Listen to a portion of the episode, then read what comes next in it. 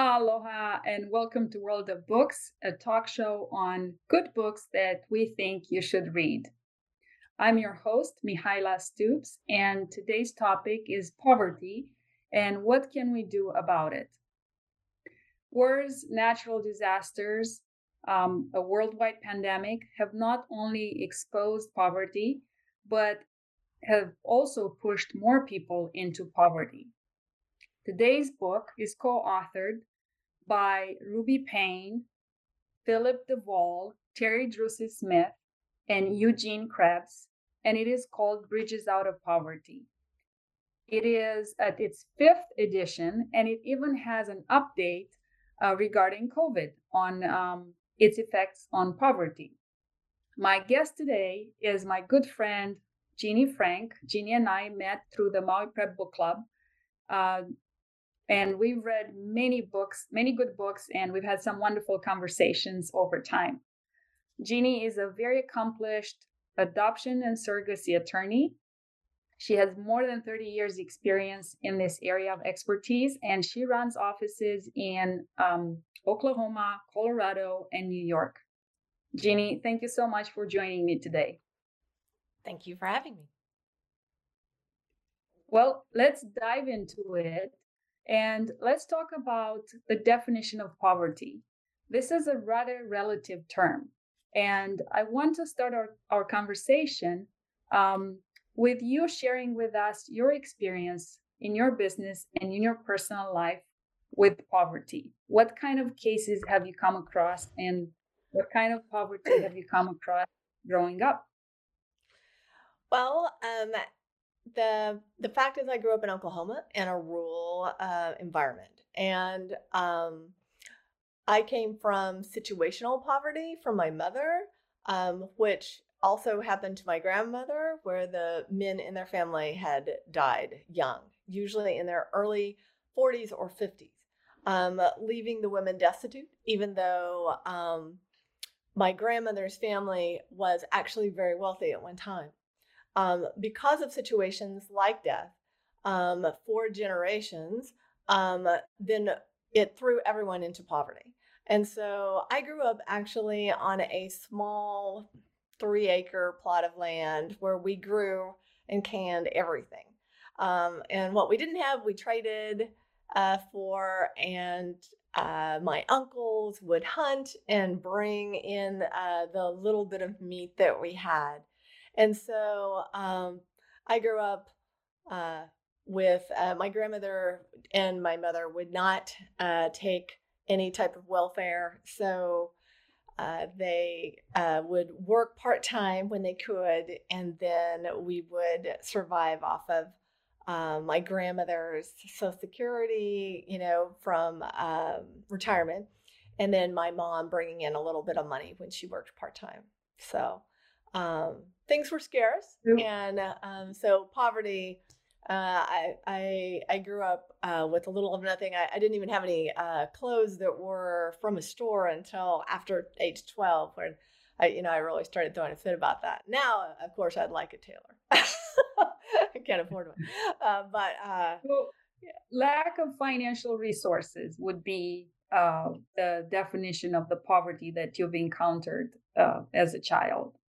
I think so. The reason that I love this book, and that I wanted to, when you asked me about doing this interview, that it was so special to me, is that living through poverty and seeing not only financial, but how you struggled out of poverty. My family had a plan for me to get out of poverty since I was 5 years old. And for me, that was music. My great aunt had, her family, like I said, had been wealthy, and they sent her to Chicago School of Music.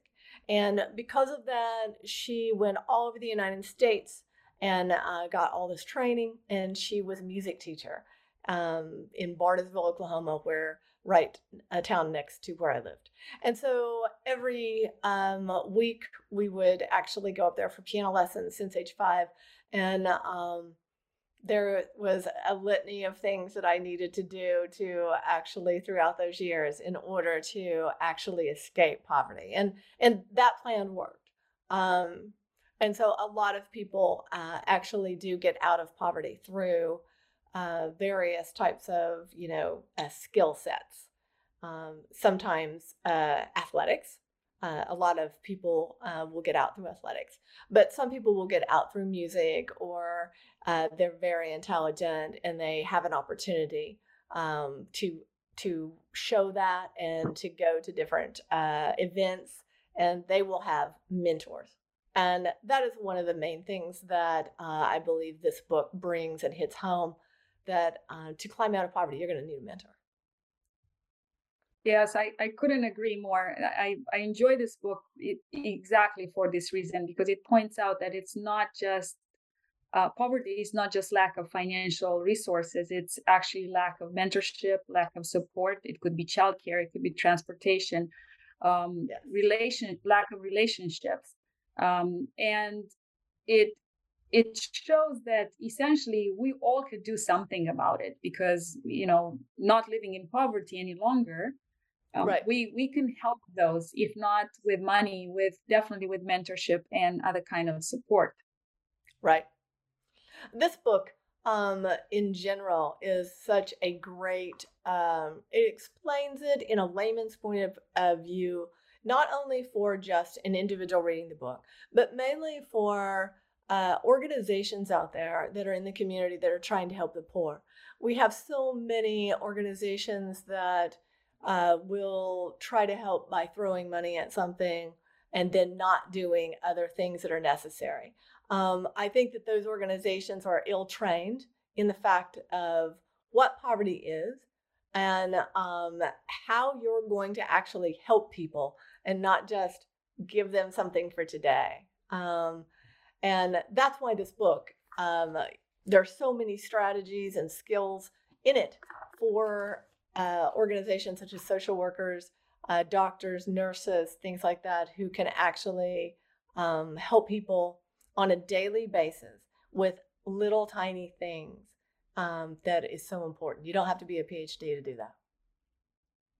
And the book also includes a lot of advice for companies that employ people living in poverty, because these people, their life is summarized by this concept of the tyranny of the moment, meaning that, something happens and then the entire life rhythm is upended.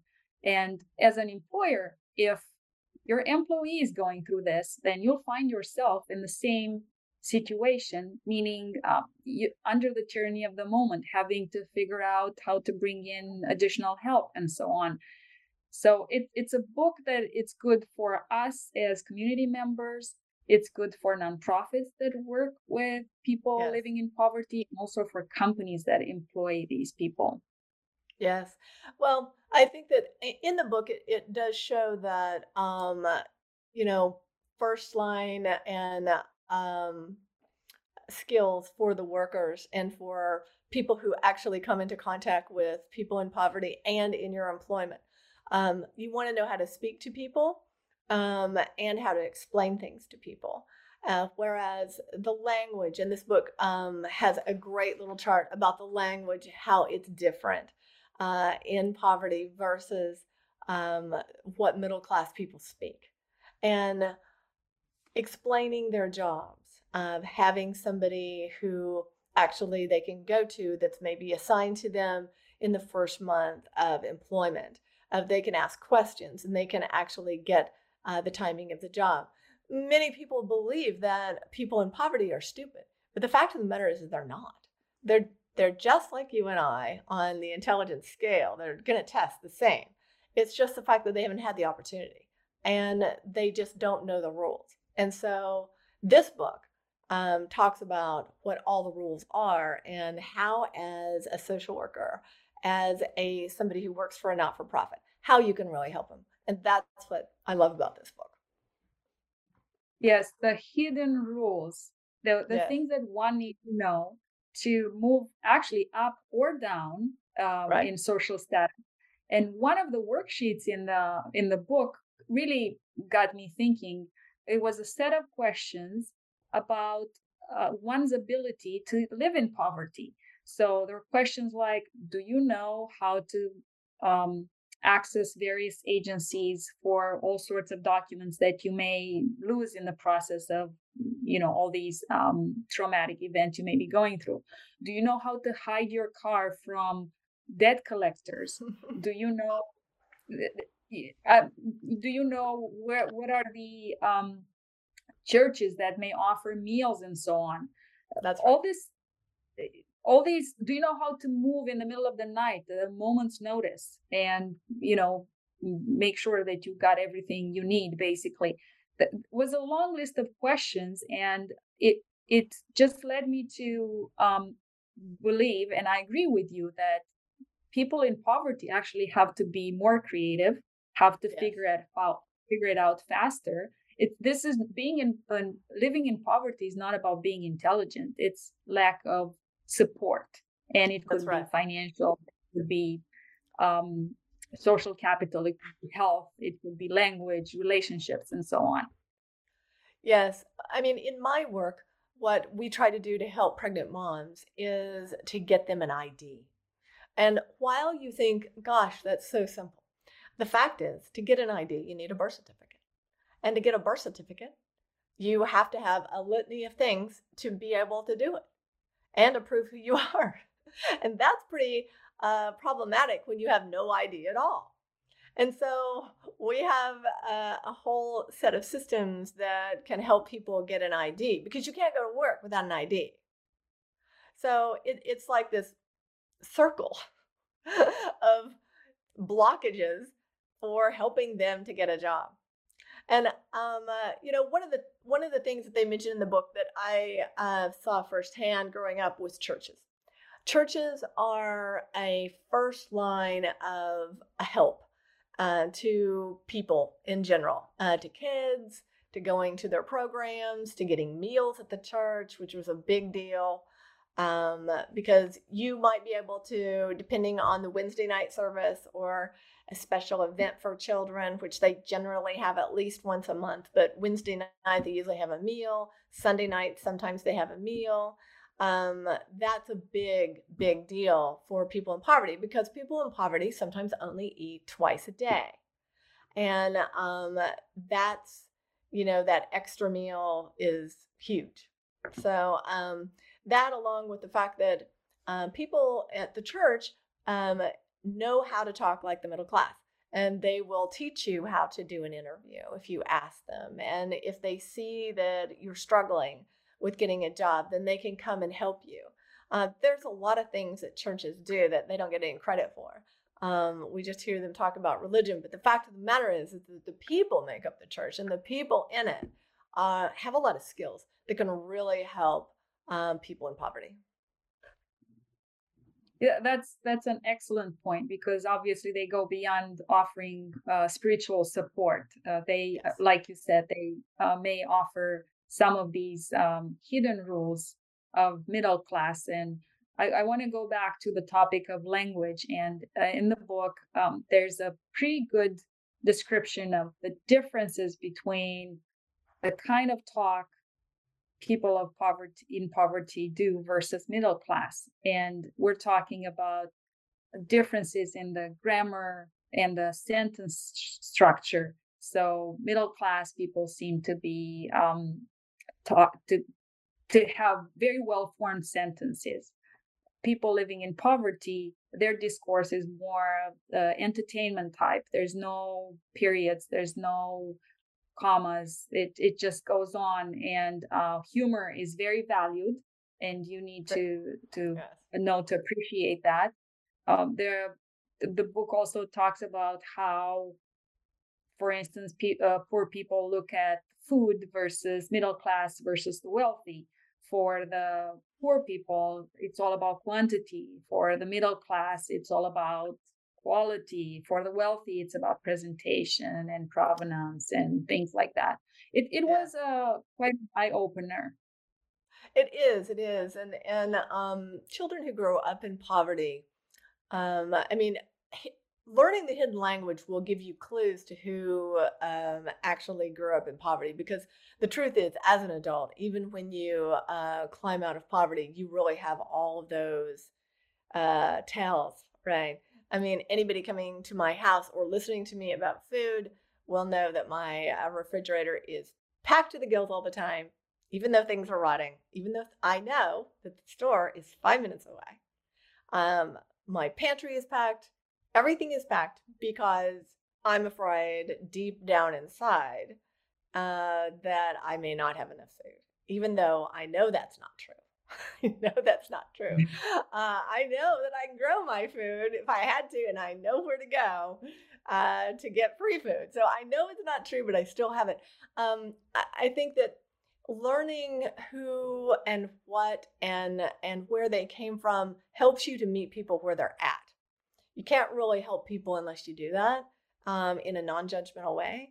And it also helps you when they have different tics and they say things that are just really odd. And you're like, what is that? And they use a lot of slang. And people who've come out of poverty will go back to that, especially in times of stress. So people need to be understanding of that and work with that. But yeah. You know, there are 37.2 million people in the United States that are living in poverty, according to, I think, a 2020 census. And it's an incredible number. And it makes me wonder, what can we do about it? And you also look at what's happening worldwide, and you could see more poverty. And like, who do you help first? Who do you start with? Is U.S. poverty different than the refugees from Syria living in Turkey for years in a row now, in tents and with limited access to education? Or, you know, people that have been affected by COVID or by sea level rises in Bangladesh? Who do you jump to help first? How do you do this? How do you cover it all? Well, I think that once you get to thinking broad term, most people get overwhelmed and then they don't do anything. So what I tell people when they ask me is start with your community. Start with how you can help the homeless or the people in poverty, and because they're all around you, right? They're in these communities that we live in. Help by volunteering at a not-for-profit or an organization that affects you in your community. So that's what I think is the best idea. I don't know. I mean, I feel really bad about all these people worldwide. But if everybody could just help a little in their communities, then at least we could take care of what's at home. And then maybe we could start looking out to other places and help them. But I really think you probably should help your neighbor first. First. Yeah. Yes, I couldn't agree more. You know, the authors state that there are three causes to poverty, and one is the lack of affordable housing, which we're experiencing here in Maui. And in Hawaii, we have a crisis in our hands right now when it comes to affordable housing. And the other cause is the fact that there is an attitude called the NIMBY attitude, not in my backyard, meaning that, you know, developers and people generally don't want to see affordable housing projects in their neighborhood. Last but not least, the authors point out that the mortgage interest deduction is also contributing to poverty, or is not limiting poverty. And this was very interesting for me. I haven't gotten a chance to research more about it, why that is, but I'll definitely will do so. Do you have any input on these issues? I don't have any input on the mortgage interest, even though it's fascinating. I'll look that up myself. But what I do think that Hawaii is quite different than a lot of places, right? Or at least where Maui is very different. Hawaii has a very big homeless camp over there. What I'm seeing in the United States is people like Arizona that has never seen homeless like they've seen.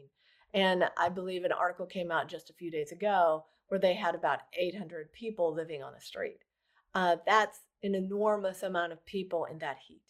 And we are seeing a lot of people, well, they are seeing actually lots of people coming out of California, buying affordable housing, turning it into rentals and upping the price, thus making the working class and the working poor actually be shoved out of the housing market and go into the street. What the answer is, I don't know, but somebody needs to do something, because we can't have a bunch of people in every major city living on the street. First of all, who allows that kind of thing? I mean, do we just not care about human beings now? I mean, really, who allows that? And what are we going to do about that? There has to be an answer. I know that Arizona was like, well, we're going to sanction so that you can have a tent city. But I mean, is that really the answer? I mean, do we really want to say, okay, it's fine that you live on the street?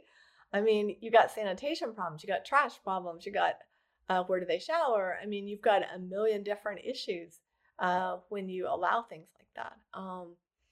So I think that the government ought to have some sort of viable solution.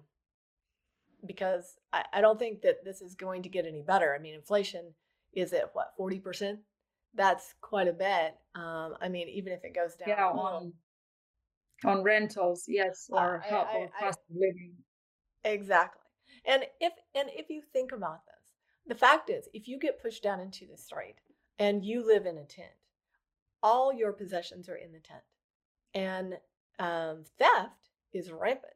So you go to work and you come back, and if you don't have anybody watching your stuff, or maybe the person watching your stuff isn't watching it well enough and they steal from you, then basically you're getting just a little bit of money, and then you're going to have to replace all the stuff that they stole, making it even harder to actually get into a low-income housing.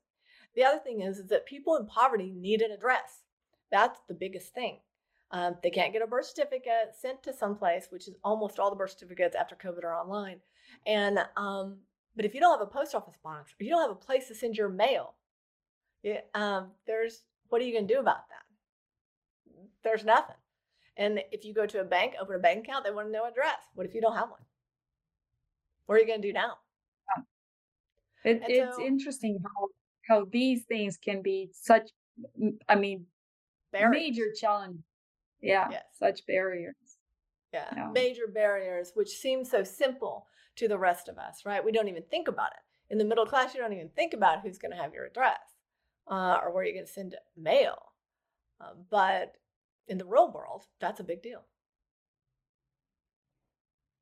Well, I feel like I definitely want to figure out or learn more about how to solve this affordable housing issue. And I look at Maui as a social experiment, because many people have left, primarily middle class, and the ones that have returned are not people that will, fill in those jobs.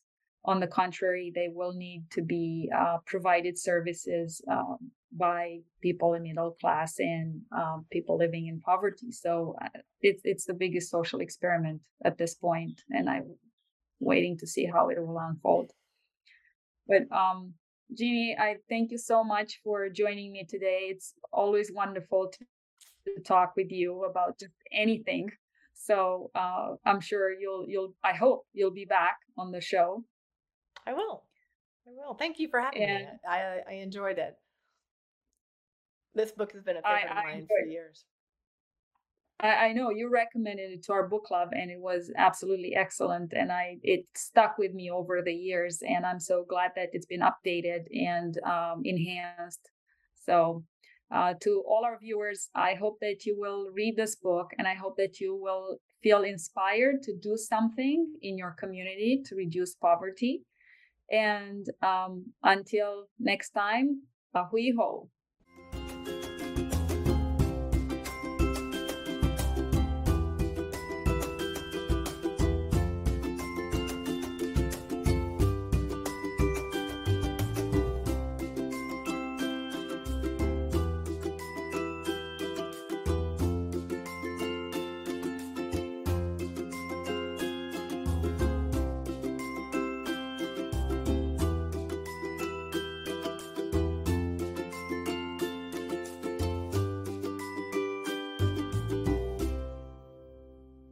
Thank you so much for watching Think Tech Hawaii.